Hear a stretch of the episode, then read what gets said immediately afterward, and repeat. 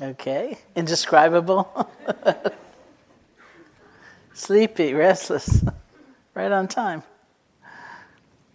If, any, if anybody is feeling uncomfortably warm, I just want to say we used to have this retreat in February. Many of you may remember that. The blizzards, the icy cold winds. So it's actually kind of okay, I think, relatively speaking. So, tomorrow morning, we're going to turn our attention to more formally doing loving kindness practice. And of course, needless to say, there are any number of ways of deepening and cultivating the qualities like loving kindness and compassion. I think that we do that even in what we've been doing. You know, that moment that we keep talking about when you realize you've been distracted is such an opportunity for self judgment or self compassion, right? It's one breath, it's two breaths, it's three breaths, maybe it's five breaths, and you're gone. You're just gone. Our minds jump to the past, jump to the future, we're all over the place. And then we realize that the very common tendency in that moment would be just a barrage of self judgment. You know, I can't believe I'm thinking. No one else in the room is thinking. Surely I'm the only one who's thinking. They're all sitting here bathed in brilliant white light. Oh, I forget the color of the light. It's some light everybody gets. It's blue light or golden light or white light. Anyway, they have light. I don't have light. All I have is thoughts. They're not thinking. They're enlightened or they're very, very close. One little breath and they'll be enlightened. I wonder what that feels like. I'll never get there because all I do is think. They're not thinking, I'm thinking. Or maybe they are thinking, but they're thinking beautiful thoughts. They're thinking spiritual thoughts. I'm the one, only one who's sitting here thinking stupid thoughts. Which came first, Barre, Mass or Barre, Vermont? I bet there's a way to find that out, but why do I care? I don't care. I'm not the mayor. I don't live here. And it's like, I'm so bad. I'm so terrible, right? So that's the common thing we do when we find we've become distracted. So What's the practical consequence of that? We have added perhaps a considerable length of time to the distraction, and we're so demoralized, we feel so bad that it's not really the place from which we can, with a full heart, begin again, or you know, look for lessons learned and then apply them, or make progress, move on. You know, we're so stuck and we're so depleted, and uh, it's quite a difficult space to be learning from and opening from and, and growing from. So it's it sounds like nothing, I know, as we said before, but it is a radical thing to be able to realize you've gotten distracted, in effect, to forgive yourself, to come back with compassion for yourself rather than that, that kind of very isolated and corrosive sense of blame. And we do that over and over and over again. And what happens is that that self compassion muscle actually gets stronger and stronger. So that's one way, just inevitably. We apply ourselves to something, we learn how best to get it done, which is through compassion for ourselves to begin with. And we keep strengthening that. And we find that we're different. We also certainly develop qualities like loving kindness or compassion through insight, through understanding. When we realize, I didn't get that person at all. You know, I made certain assumptions about them, and I held tight to those assumptions, and there was no sense of connection at all. And then, for whatever reason, I dropped the assumption or it got shattered in some way. Look at that. We're so much more like than I might have imagined, or I can kind of get why their life went there, you know, why it went in that direction. My life might have too if I'd been in their situation, or whatever it might be. You know, there's just a sense of understanding, which is the ground out of which we have this sense of connection, which is loving kindness. We understand the interconnection of life we can do actually, let's do just for a few moments my favorite reflection um, right now together. So as you sit here, just see who comes to mind as having played any role at all in your being here in this room right now? Because no one was just driving down Pleasant Street, right? And decided to turn in. like, where are those cars going? We're all here because of conversations we've had, relationships, encounters, challenges. Somebody gave us a book. Somebody told us about their meditation experience. Someone told us about loving kindness. They read us a poem. And look how many people come to mind.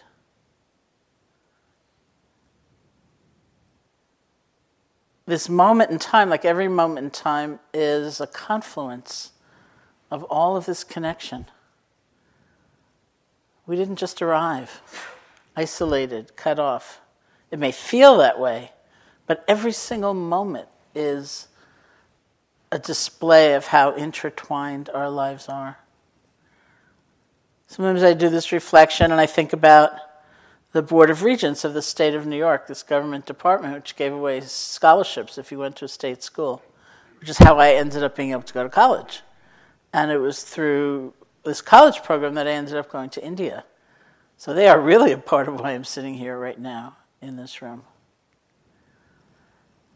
And sometimes I do this reflection, I think about those people whose actions have really, really hurt me. Not the ones I just find annoying, but I think about those times I've really felt like I was at an edge.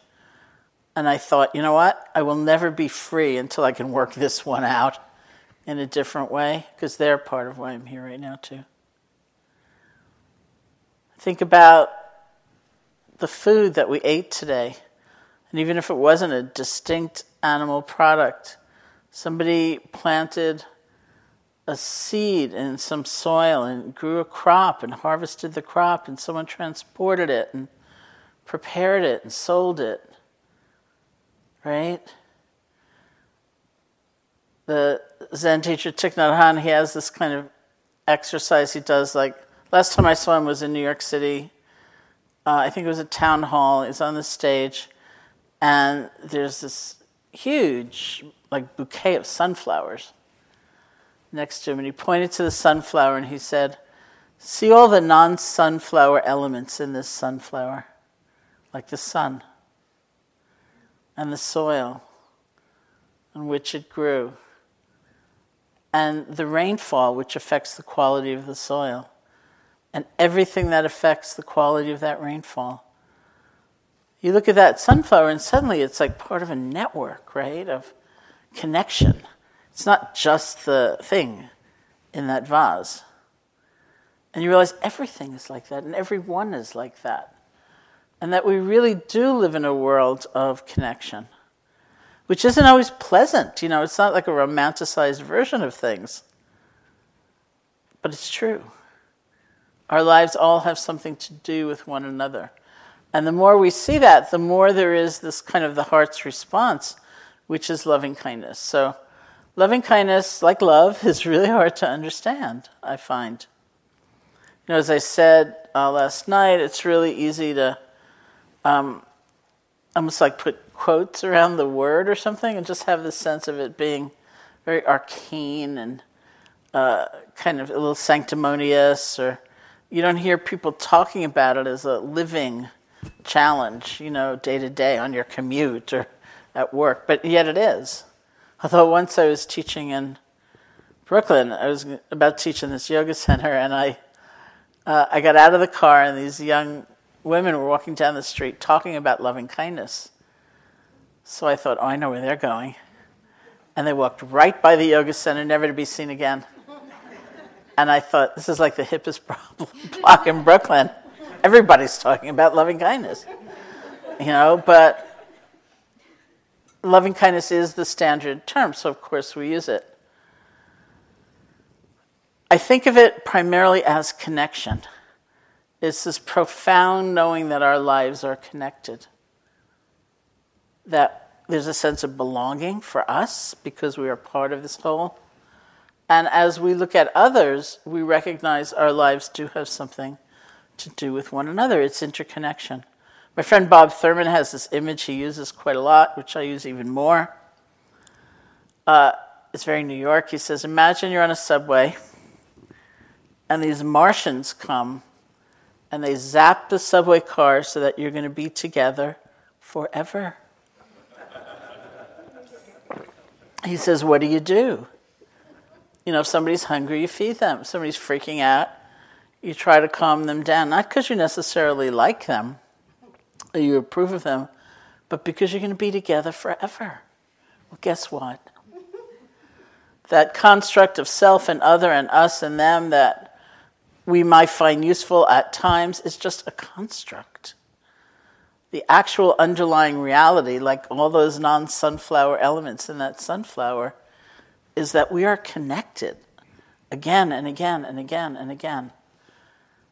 And we're moved to respond to that, to, to live in a way that takes that into account because it's true. And that's why a state like loving kindness is actually a very powerful state. Many people think of it as sort of weak and a little snivelly or something, you know, like sentimental, gooey, and phony, and but it's empowered by the truth that it's revealing that our lives really do have something to do with one another. That's why it's a state of strength and a state of power, because it does reflect those deeper truths. And I often say, like, when I was uh, writing my most recent book, Real Love, it actually, almost the whole book was born out of one line in this movie. Um, the movie is called Dan in Real Life. and it's maybe like 11 years old, something like that. And a character in the movie says this He says, Love is not a feeling, it's an ability. Love is not a feeling, it's an ability. And that so resonated with experiences I had had in meditation practice, where I realized that up until certain experiences, I'd always thought of love, connection, all of that as being in the hands of someone else. And they could bestow it upon me, but they could also take it away from me. And if they were to take it away from me, I'd have nothing. I'd just be bereft. And I kept getting this image of like the UPS person standing on my doorstep, looking down at the package in his hand, checking out the address, and saying, I don't think so, and going somewhere else. I'm going, wait a minute. Then I have nothing. But really, what if it's an ability, a capacity inside of us? It's a way to respond no matter what. It's ours. Ours to generate, ours to offer of course, certain people, circumstances, all kinds of things help ignite it or threaten it, but ultimately it's ours to tend. So it's very much the spirit of loving kindness. It's a capacity, it's an ability. I don't even like to call it a feeling. Of course, I call it a feeling all the time, but um, that's because you sort of have to describe it as something, right? But I don't know that it needs, it doesn't, I know that it does not need to be uh, an emotion as we normally categorize that. And I've seen generations of meditators really frustrated because tremendous shifts were going on within them during the practice, and they weren't necessarily highly emotional, which is what people long for. You know, I want to have that big breakthrough experience. So I could say at 4:15, I loved myself completely, and it was like sparkles and rapture and balloons, and you know, we want that, and that's natural. But maybe our sense of kindness toward ourselves is shifting, or our worldview is shifting, or our fear of others is shifting, or our rigid holding on to the sense of us and them is shifting. Lots of things are happening without it being that rush, right? And they're important, important fundamental things. So I have just seen so many people so frustrated. And yet, from the outside, you think, really? You know? It a problem? And so we come back again and again to can we disengage the, the full extent of the power of loving kindness from a particular emotional strand, which may be there, may not be there, it doesn't matter. And it's part of my other plea, which is um, evaluation came up this morning and the questions, and it inevitably does. I would really urge you to do something really hard, which is just put that aside for a week and just do it. You know, just make the experiment with the practice. The, you know, the judgment will come up. I have no heart. This isn't pure love. It's so tainted. Uh, my love is so conditional. Yesterday I had pure love, but it only lasted a minute and a half. And why isn't it here for five minutes today and 15 tomorrow? And, you know, but as you see these thoughts, see if you could just say, not now. Not right now. Because definitely you want to evaluate a practice and assess it and see if it's worth continuing. But one of the confounding things about loving kindness meditation, I think all meditation, but definitely loving kindness meditation, is that whatever changes it is bringing forth may not at all reveal themselves in the course of the formal practice. Let's say you sit 20 minutes a day doing loving kindness meditation. You may not see much difference there, but you will see a difference in your life, which is where it counts. I have one friend who took me out uh, for lunch in New York City, and it was like like one of those confessional lunches. You know, he said, I just have to confess something. So I said, Oh, what? And he said, I've been doing loving kindness practice now as my main practice for about three years. And he said, When I sit now, three years later, it's not that different from when I started. And he said, But I'm like a completely different person. He said, I'm different with myself, I'm different with my family. I'm different ethically, I'm different in my community. And then he looked at me and he said, Is that enough? And I said, Yeah, I kind of think it's enough, you know? But I actually understood the question, you know? So if you can, for this week, give yourself the gift of just exploring. You're just experimenting. You're not going to know till the end if it's something you want to continue or not. And that's absolutely up to you, of course right? And that way, all of that incessant, you know, evaluation. It's like, just not now. And that brings me to one of the things I wanted to talk about, which is really about the art of concentration, which we, we began last night. Um, as Lauren said, you know, sometimes the word concentration itself seems kind of fearsome, but in many ways, for loving kindness practice, uh, it's one of the main engines for deepening the practice. Sometimes people have an association with concentration as, uh, you know, as he was saying, like this kind of fierce rigidity, and you kind of force your attention, you squeeze it down to hold on to some object of awareness, and then you resent and try to reject anything else that comes up, and you just get more and more uptight. I was once teaching somewhere. Um, it was a non residential weekend, and by Saturday before lunch, this man came to me and he said, How much money would it take for me to offer to you for you to promise not to use the word concentration again for the rest of the weekend? so clearly, he had one of those associations with the word. So I said, Well, how would it work for you? Or would it work for you if every time I said concentration, you mentally translated that as stabilize, like just stabilize your attention or gather the kind of wild energy and attention that's all over the place, just gathering.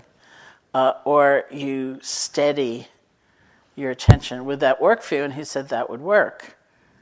So he said, Well, you just saved yourself a lot of money, you know uh, because that's the word, that's the classical translation. So we concentrate, we rest our attention in the case of loving kindness practice on uh, certain phrases, say, many of you obviously know this because you all raise your hands. Um, our attention wanders, we see if we can let go, and we come back.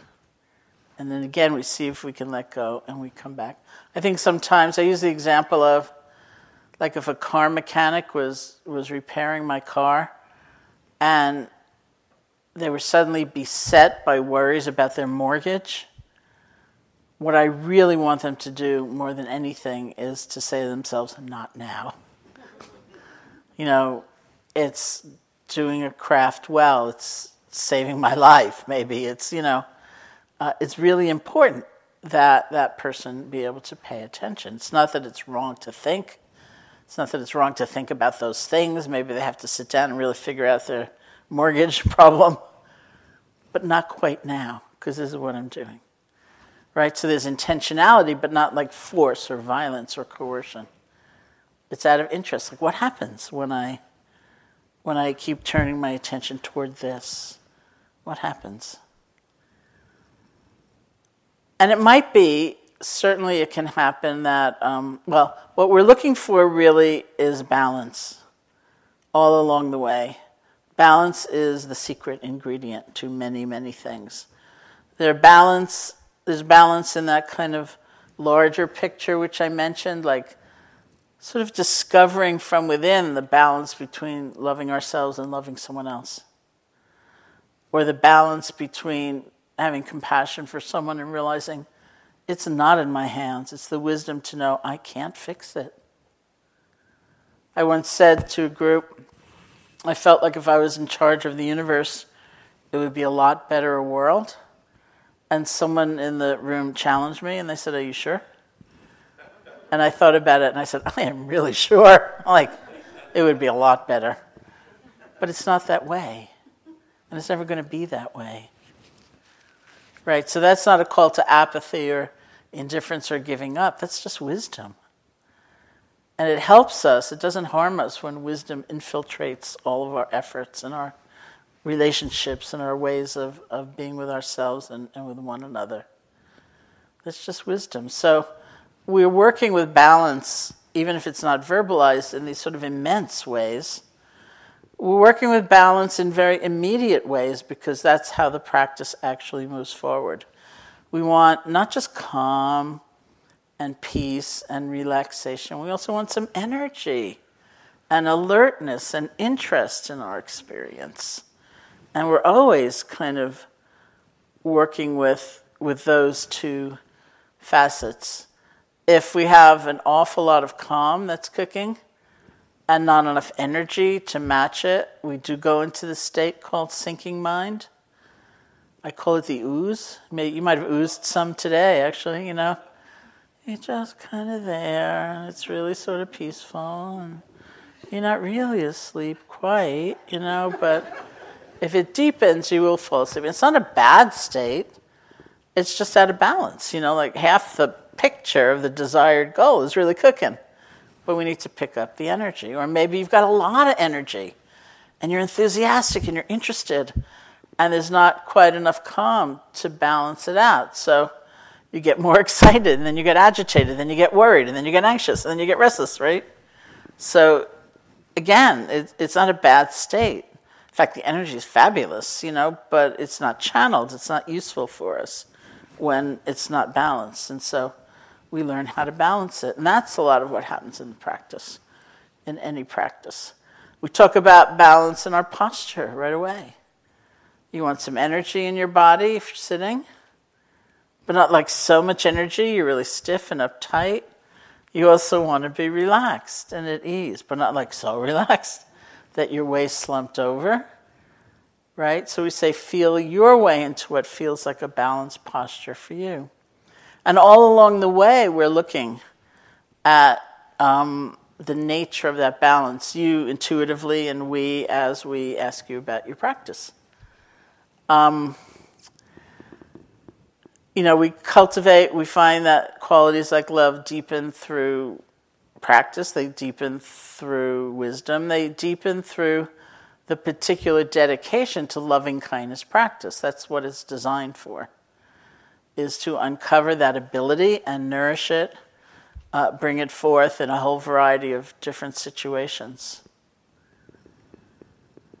And it, it is based on being able to bring those energies into some balance so that we can we can go further. So things that deepen calm, peace, we could say concentration, are things like simplicity, repetition, structure. Right? That's why when we do loving kindness practice, where we choose, say, three or four phrases at most, and they become the object of meditation rather than the feeling of the breath, the anchor for the, the meditation, for the concentration. Someone once said to me, I can't remember my phrases. So I said, How many do you have? And they said, About 15. And I said, No one can remember 15 phrases. No one. Right? So we keep it kind of simple. The phrases need to be, you know, we'll, of course, begin this more thoroughly tomorrow, pretty general, because if they're too precise, may I beat the traffic on Sunday, you know, um, and then you move to offer loving kindness to a friend, it's useless. You've got to start all over again. Like, what about you? You know, like, and that's just a lot of discursivity. That's a lot of energy, right? And we want energy because we want it to be alive and meaningful, but we don't want so much energy that we're just spinning more stories. And there is nothing easier than to do that in this practice. Um, which is why when I teach, I tend toward the side of structure, simplicity, the method, because it will give us a container, even as we work with, say, active imagination or creativity to bring that aliveness. I say that, you know, there's nothing easier because these are real relationships that we are bringing forth in our minds, and relationships are complicated. You know, we're not asked to say, um, make up an image of a homeless person in the streets of Boston or something like that. If it's a homeless person that you're offering loving kindness to, it's someone you know, or it's someone you've met, or someone you've seen, right? It's a real being. And even just going through the evolution of the practice reveals the complexity of this. Over the coming days, not in every session, but you know, fairly slowly over the course of the days, but also fairly quickly, uh, we're going to move through the um, classical categories of offering loving kindness. It means we begin with ourselves, and then we offer loving kindness to someone known as a benefactor. And that's somebody who has helped us. Maybe they've helped us directly sometime in life. They've picked us up when we've fallen down. Or we've never met them, they've inspired us from afar. This is the being who represents the power of love for us. The texts say this is the one, when you think of them, you smile. Could be an adult, could be a child, could be a pet. And if you can't think of anybody by tomorrow morning, don't worry about it. Don't despair. You can just stay with yourself, or we'll figure something else out. Okay? And then we offer loving kindness to a friend. we offer loving kindness to a neutral person. I'm going to go back and talk about that a little more in a minute. Neutral person is someone we don't strongly like or dislike. They're just kind of, eh, they're there. Right? Um, we offer loving kindness to a difficult person. And then we offer loving kindness to all beings everywhere. So this is the this is your map of the week. This is what the week is going to look like. And we are moving fairly quickly in terms of getting it all in. Um, it's not imagined that you're going to feel complete with everybody, you know, or anybody, but my goal in a retreat this length is to really give you the lay of the land so that if you choose to keep doing this practice, you have some sense of that arc. Um, but anyway, so, you know, life's so complicated. You may be offering, many people say this, I was offering loving kindness to my benefactor and everything was going fine. And then I remembered, you know, there was that one time when I called you and you weren't really there for me. Maybe you're not my benefactor. Maybe you're my difficult person.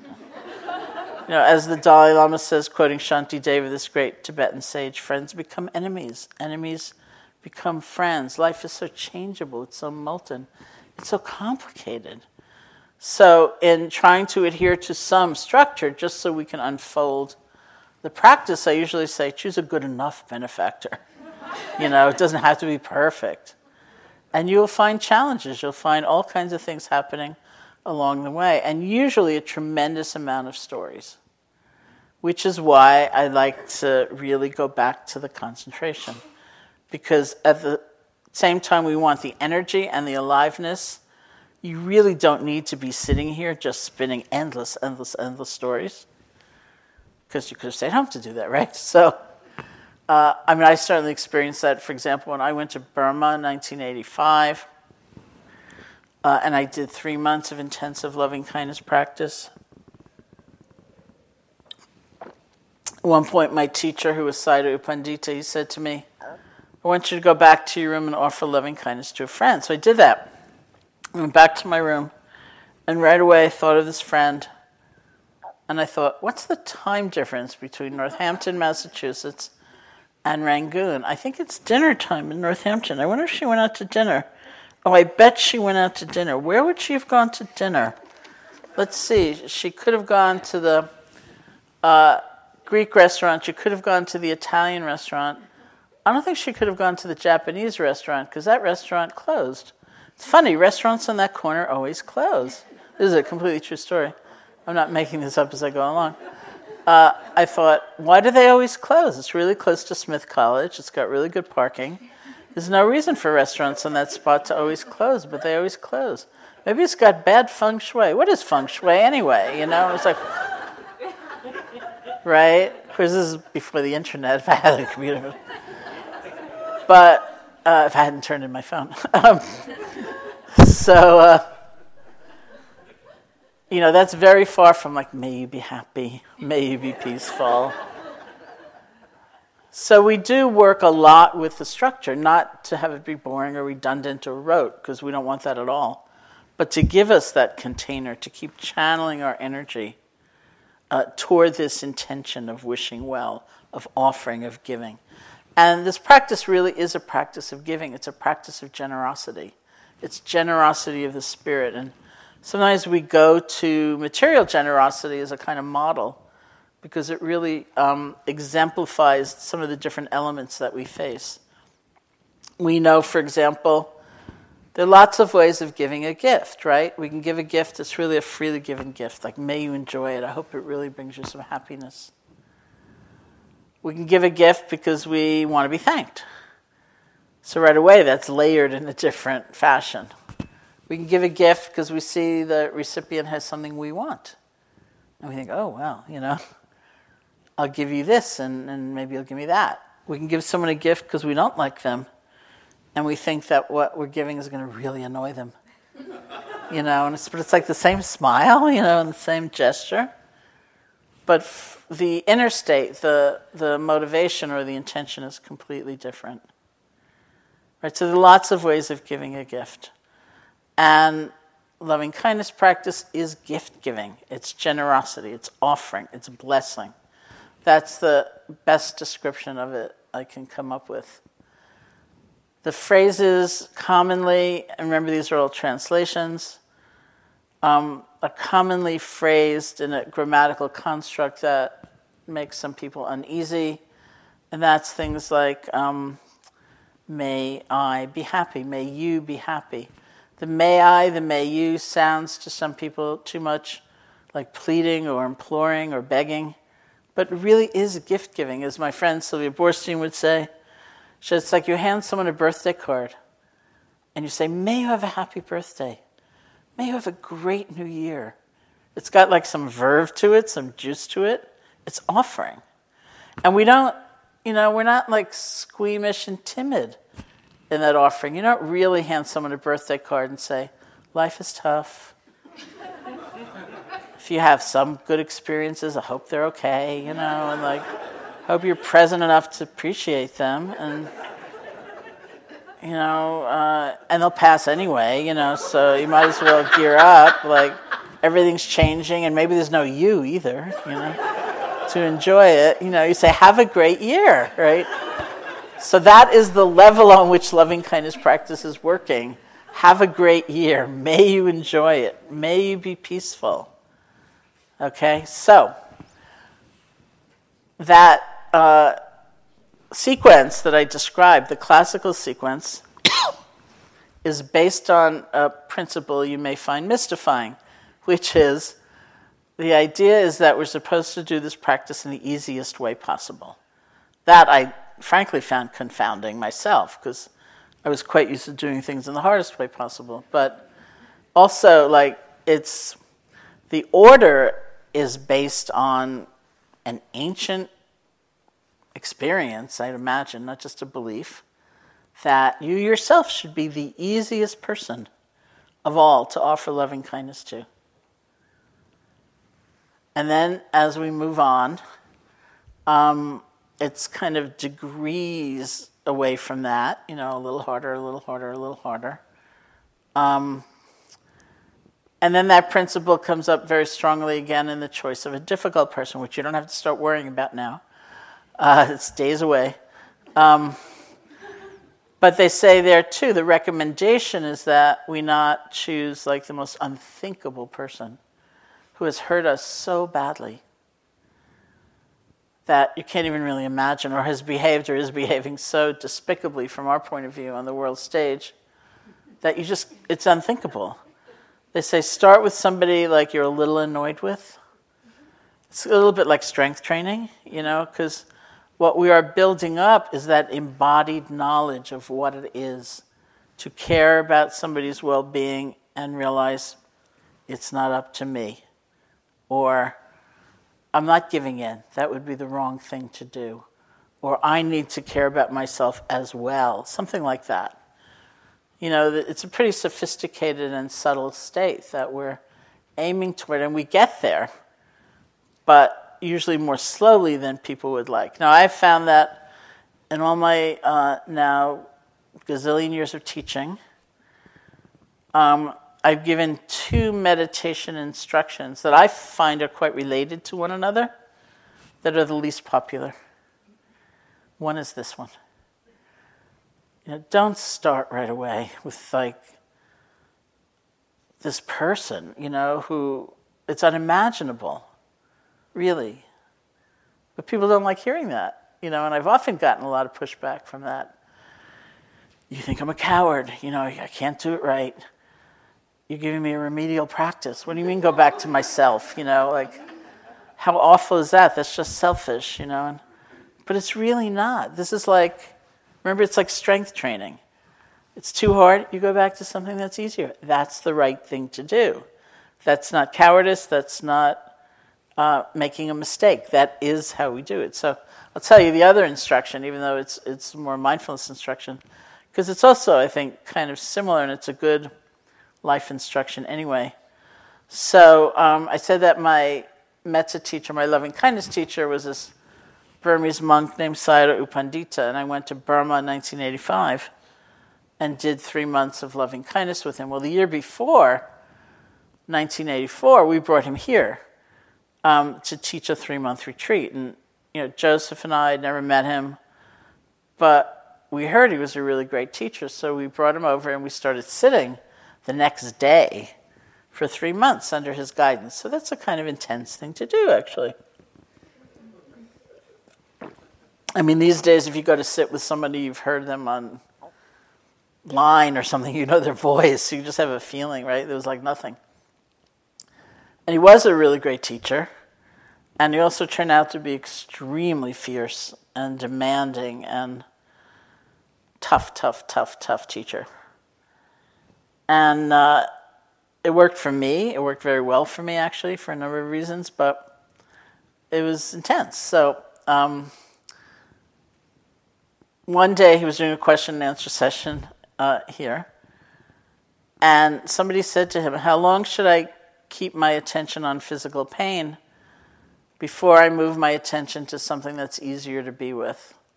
Listening to sound or feeling something else more of a relief in your body or maybe, you know, loving kindness. So, how long should I keep my attention on something that's difficult, that's painful? And physical pain, remember, is also a template for like emotional pain. It's the same lesson we're learning in terms of skill of how to work with it. So, it's a pretty profound question. How long should I be with something painful before I move my attention to something that's easier? And I thought, given U Pandita's personality, he was going to say you should be with the pain till you fall over. I honestly did. And to my complete shock, he said, Don't be with it for very long. He said, Be with the pain, move your attention to something that's easier. Go back to the pain if it's still there. Move your attention to something that's easier. It's not that it's wrong to just like be with the pain and be with the pain and be with the pain, but he said you'll likely get exhausted. So why not build in balance all along the way? Because the point is not to sit and suffer. The point is to develop a different relationship to everything. Because if we actually look, we can most of us tend to have a pretty weird relationship to pleasure, to joy, to delight, to wonder. Maybe we're so uncertain, we're so insecure that if it appears, we grab it, like I've got to keep this forever, which never works. That kind of grasping. Or we feel we don't deserve it. So even as it's appearing, we're kind of like sort of shoving it aside in some way. Or we've got these impossible, weird, overly perfectionistic standards about how everything should be. And, you know, something great happens, but it's not good enough. There's so many ways in which we can have a, a really kind of distorted relationship to pleasure. And we certainly have a really distorted relationship to pain. It's humiliating. I should have been able to control it. Why is it here? I'm the only one. It's going to last forever. This is all it'll ever feel. Right? None of which helps and, and keeps us from opening in the kind of sense of commonality and compassion that we could have even in, in the face of pain and difficulty. And we also tend to have a kind of weird relationship with neutral objects. You know, a moment, it's just a breath, or you know, it's just a sound, no big deal, not highly pleasant, not highly unpleasant. And that's when we tend to numb out. We snooze, we disconnect, we wait for something better to happen. And actually, we can transform our relationship with everything. And that's the point. It's not changing what happens. You know, sometimes people think if I really, whatever technique you're using, you know, if I really meditate hard, everything will sort of flatten out and there won't be any more highs, but that's okay because there won't be any more lows. It's just this sort of gray blob. And some people long for that, and other people dread it, but it's not what happens anyway. You know, so it doesn't matter. One of the core lessons, just like beginning again is a core lesson, another core lesson is we're not so concerned with what's happening, we're very concerned with how you are with what's happening. That's the transformational field. How much presence, how much balance, how much kindness can you bring forth in the face of whatever it is that's happening? That's the whole point. That's why we say you cannot have the wrong experience in meditating. You can have the experience you dreamt of, maybe. And it's funny, you know, because now it's like different. And, you know, when I first came back from India, for example, you'd never talk about your meditation practices in terms of content or experiences. And now it's kind of part of social cachet, you know. So, what we want, all of us, in truth, is probably to leave here, leave the retreat, and run into a friend and have them say, How was it? And you say, Well, you know, I was a little sleepy in the beginning, but then, I don't know, it was like this peace descended, just this unfathomable peace. And it's like, it filled me. Every cell in my body was just like filled with peace. And then the bliss came, and then the bliss was surrounding the peace. And then it was like peace and bliss and peace and bliss. And it was amazing. We don't want to say, well, I got really bored, or, you know, my knee hurt, or uh, I kept thinking about that person who hurt me. And like, but how we are with those less comfortable experiences, as well as how we are with the beautiful, glorious ones, that's the point. And that's much harder to talk about, and it's hard to measure. And, you know, it's left for us to understand that that's the point, and that's where freedom really is. So people go through all kinds of things and every level of it. You know, I used to compare um, meditation practice to going into an old attic. There's no reason not to do it anymore. I just haven't done it in about 15 years. Um, go, meditation practice being like going into an old attic room and turning on the light. And it doesn't matter if the room has been dark for a day or a week or 10,000 years. We turn on the light and we see everything. We see everything a human being can want and know and feel and fear. It's all there and it's all okay. Because being with it in a different way is our goal. And we can definitely do that. So, loving kindness, um, I'd say in these years, you know, just as a, a method, as, as a topic of, of a retreat, uh, has had a couple of big controversies. One is the idea is it strength or is it weakness? If you go back to something the Buddha said, um, a kind of fundamental teaching of his is when he said, Everybody wants to be happy. All beings want to be happy, and not just happy in the superficial sense, but deeply happy. We want to feel we belong somewhere. We want a sense of home somewhere in this body, in this mind, with one another on this planet. We all want to be happy. And it is really difficult to figure out how. Really, we're fed so many lies and myths and fables and um, so many stories about where happiness is to be found, endless accumulation, demeaning others. Um, one of my favorite stories these days is about this time I, I kind of temporarily almost ruined this young woman's life because I was co-teaching this six-day program, and first night I got up in front of the microphone and I started talking about the phrase "It's a dog eat dog world." and how awful a phrase it is like don't take care of anybody else. They're not going to take care of you. You know no one's going to give you anything. You make sure you don't give anything to them and you know put them down as much as you need to to feel better about yourself. And it's a dog eat dog world and many of us are raised with that ethic. So this young woman came up to the microphone and she said i never knew that was the phrase. It's a dog eat dog world i thought the phrase was it's a doggy dog world like D O G G Y, D O G, like puppies in meadows jumping up and down, you know, and like, so what a horrible concept. So, which I agreed with. So six days went by, and last it was last day. It was like the closing morning, and she came up to the microphone and she said, "I refuse to live in a dog eat dog world. I'm going to live in a doggy dog world." You know, but you think about all the things we're led to believe, and we've got to disentangle that and take a look. Like, does vengefulness really make me strong? That endless obsession with someone else's faults, which I cannot change? That's the way to live a life. You know, that took a lot of time, didn't it?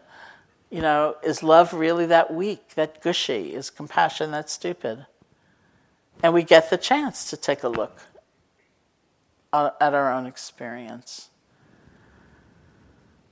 And it has to be our own experience for us to have that kind of understanding. So everybody wants to be happy. It's not easy to figure it out. Therefore, our problem, it, collective problem, is ignorance. And that's the way to understanding how we can actually have compassion for someone, even when we don't like them at all. So we look at all these flavors of loving kindness that, that can develop and that emerge, and it's not really weak at all. And the second great controversy has to do with the idea that these qualities are trainable. You know, I think we tend to have this idea that love, as an example, is like a gift, and you either have it or you don't. If you don't, you're out of luck rather than think of it as an ability, right? A capacity inside of you that you can actually train. And it's not that we train in forcing ourselves to feel something we're not feeling, we train ourselves to pay attention differently. And it's because we can pay attention differently, which is almost the definition of meditation, that's creating the ground out of which qualities like loving kindness can emerge. And so that's very much the nature of the practice we're going to begin tomorrow. So, how do we pay attention differently? The question comes up what are we paying attention to? Like, let's say you're the kind of person who, at the end of the day, whatever you did during the day, you evaluate yourself. Like, how did I do today? And let's say you're the kind of person who pretty well only remembers the mistakes you made and the things that didn't work out that well and the things you could have done better, let's just say. So much so that your whole sense of who you are and all that you'll ever be just collapses around this really stupid thing you said at lunch at this meeting. So the promise, the prospect of loving kindness is accomplished almost through asking yourself, anything else happened today? Like any good within me? And we do that through the offering of the phrases toward ourselves. It's not that we're perfect, and it's not that we're in denial, and it's not that we're conflict avoidant, but usually that other side, wishing ourselves well, the, um, joy in our urge to be happy, uh, gets so little airtime. We're just going to change that and give it some airtime and see what happens. So, what do we pay attention to? Is it pretty well only the negative? And can we expand that? And how do we pay attention? Are we really there? Are we fragmented? Are we distracted? Are we really thinking about our email when we're talking to the stranger that we met? And what if we realize that? That we're not really listening, we're not really taking them in, and we just do exactly what we do in the meditative process. We gently let go and we arrive. Here we are. In that moment, because the attention is there, the connection can emerge. Whereas if you're not paying attention, it will never emerge. So I, I found I, I, pretty well always use this example of meeting a stranger, and somebody said to me, You know, it's the same in very long term relationships, too. You don't really listen, and you think, I know how that joke ends. And you're not really paying attention with any kind of relationship, friendship, or anything. And I thought, well, you know, that's actually true. So attention is, is really the most powerful conduit for the emergence of of these other states of relating. And then the very profound question of who do we pay attention to? Who doesn't count? Who doesn't matter? Who do we objectify? Who is part of that great big other out there? Sometimes, of course, through prejudice or bias, sometimes just indifference. Like, we just don't even notice. And so, um, if you go to my website, um, uh, one of the many interesting things on it, I think, is, is this really, really cute cartoon. Um, I went into a studio and recorded just some stories, and this company, Happify.com, uh, made a couple of uh, cartoons out of them. And one of them I think is so cute because every character in it is a dog. And so you see this dog's mouth move and my voice comes out of it, which I think is just adorable. But it's basically this story. Um, even though I live here, I have long had different sublet apartments in New York City when I could. And so this was two sublets ago. I was living in a certain neighborhood, and I have a friend who's a writer who's also living in that neighborhood. And one day he showed me a copy of his forthcoming manuscript, and in it, he tells the story about going into the corner grocery store, which he went into very often, and mostly it was the same woman working behind the counter. And it just struck him that he had really virtually no sense of who she was. She was a vague, vague impression. Maybe she wasn't that happy or she was a little bit grim, but very vague. And he was so shocked, he, the way he put it in the, in the book, he said, I realized that for all I recognized she was a living, breathing human being who wanted to be happy just as I do, she might as well have been a cash register with arms. And he was so upset in himself that he said, Okay, I'm going to go into the store and I'm going to pay absolute, complete attention to her. So he did that, and he said the first thing he noticed was that she was singing along to something playing on the radio, and she had an exquisitely beautiful voice. So he said, Wow, you have a beautiful voice. And she lit up. She just got radiant. She gave him this big, radiant smile. So I was reading this and I thought, wow, I know exactly the store he's talking about. I know exactly the woman he's talking about. I don't really pay any attention to her either, you know? Like, I go in there all the time too. And, you know, I have a vague impression. Maybe she's a little bit unhappy or something, but very vague. So I thought, okay, I know. I'm going to go into the store and I'm going to say to her, I heard you have a really beautiful voice. I thought you can't really go in there and say I read you have a really beautiful voice because that's like really weird, right? But you could say, I mean, that could have come up in conversation or something. So I'm going to go in there and I'm going to say, I heard you have a really beautiful voice. I'm going to watch her a little bit sorrowful, grim countenance just light up, and she's going to give me this big radiant smile, and I'm going to make her so happy. So I went into the store, and the first thing I noticed was that she already had a big smile on her face. I thought, oh, all right, you know, like. And I realized I did not have a clue who she was. Like maybe once I saw her looking slightly unhappy and I froze it. That's who she is. And it was only because I actually thought about her and the quality of attention that things shifted. Right? So that's the core element, is changing the way we pay attention to include those we might normally exclude, like the neutral person, the shopkeeper, the people we look through instead of look at. And it's a very powerful means. So we work on that level of shifting the way we pay attention through the offering of these phrases. Um, and that is actually that's the trajectory that creates the conditions for loving kindness to arise. And I would say, you know, in keeping with what I said earlier, if you choose a neutral person who's not here, if you choose somebody in your home life that you see now and then, and you don't feel anything at all while you're here, just wait till you get back there and you go to the store and then see what happened, right? Um, so, in that way, if you can have that spirit, we're just going to have an adventure together for all these days. You're just going to do it, do it in a balanced way. You know, no one is served if you stop sleeping and stop eating and, and you try too hard. That's like, you know, only wanting to be with the pain and not being able to move away from it and, and moving back to it. Uh, but really do it with a full heart. And uh, it's a tremendous gift, really. You'll be giving to yourself and I really believe ultimately giving to the world. So let's sit together for a few minutes.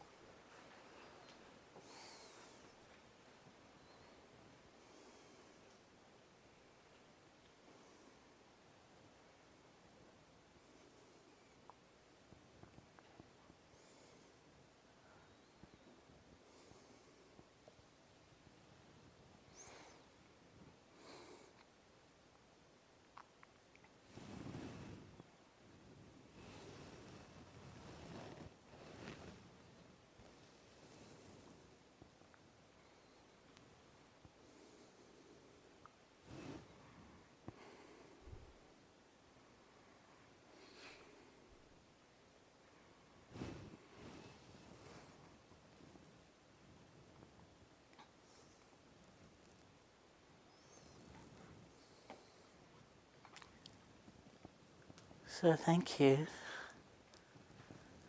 We're going to have a walking period now and then uh, one more sitting.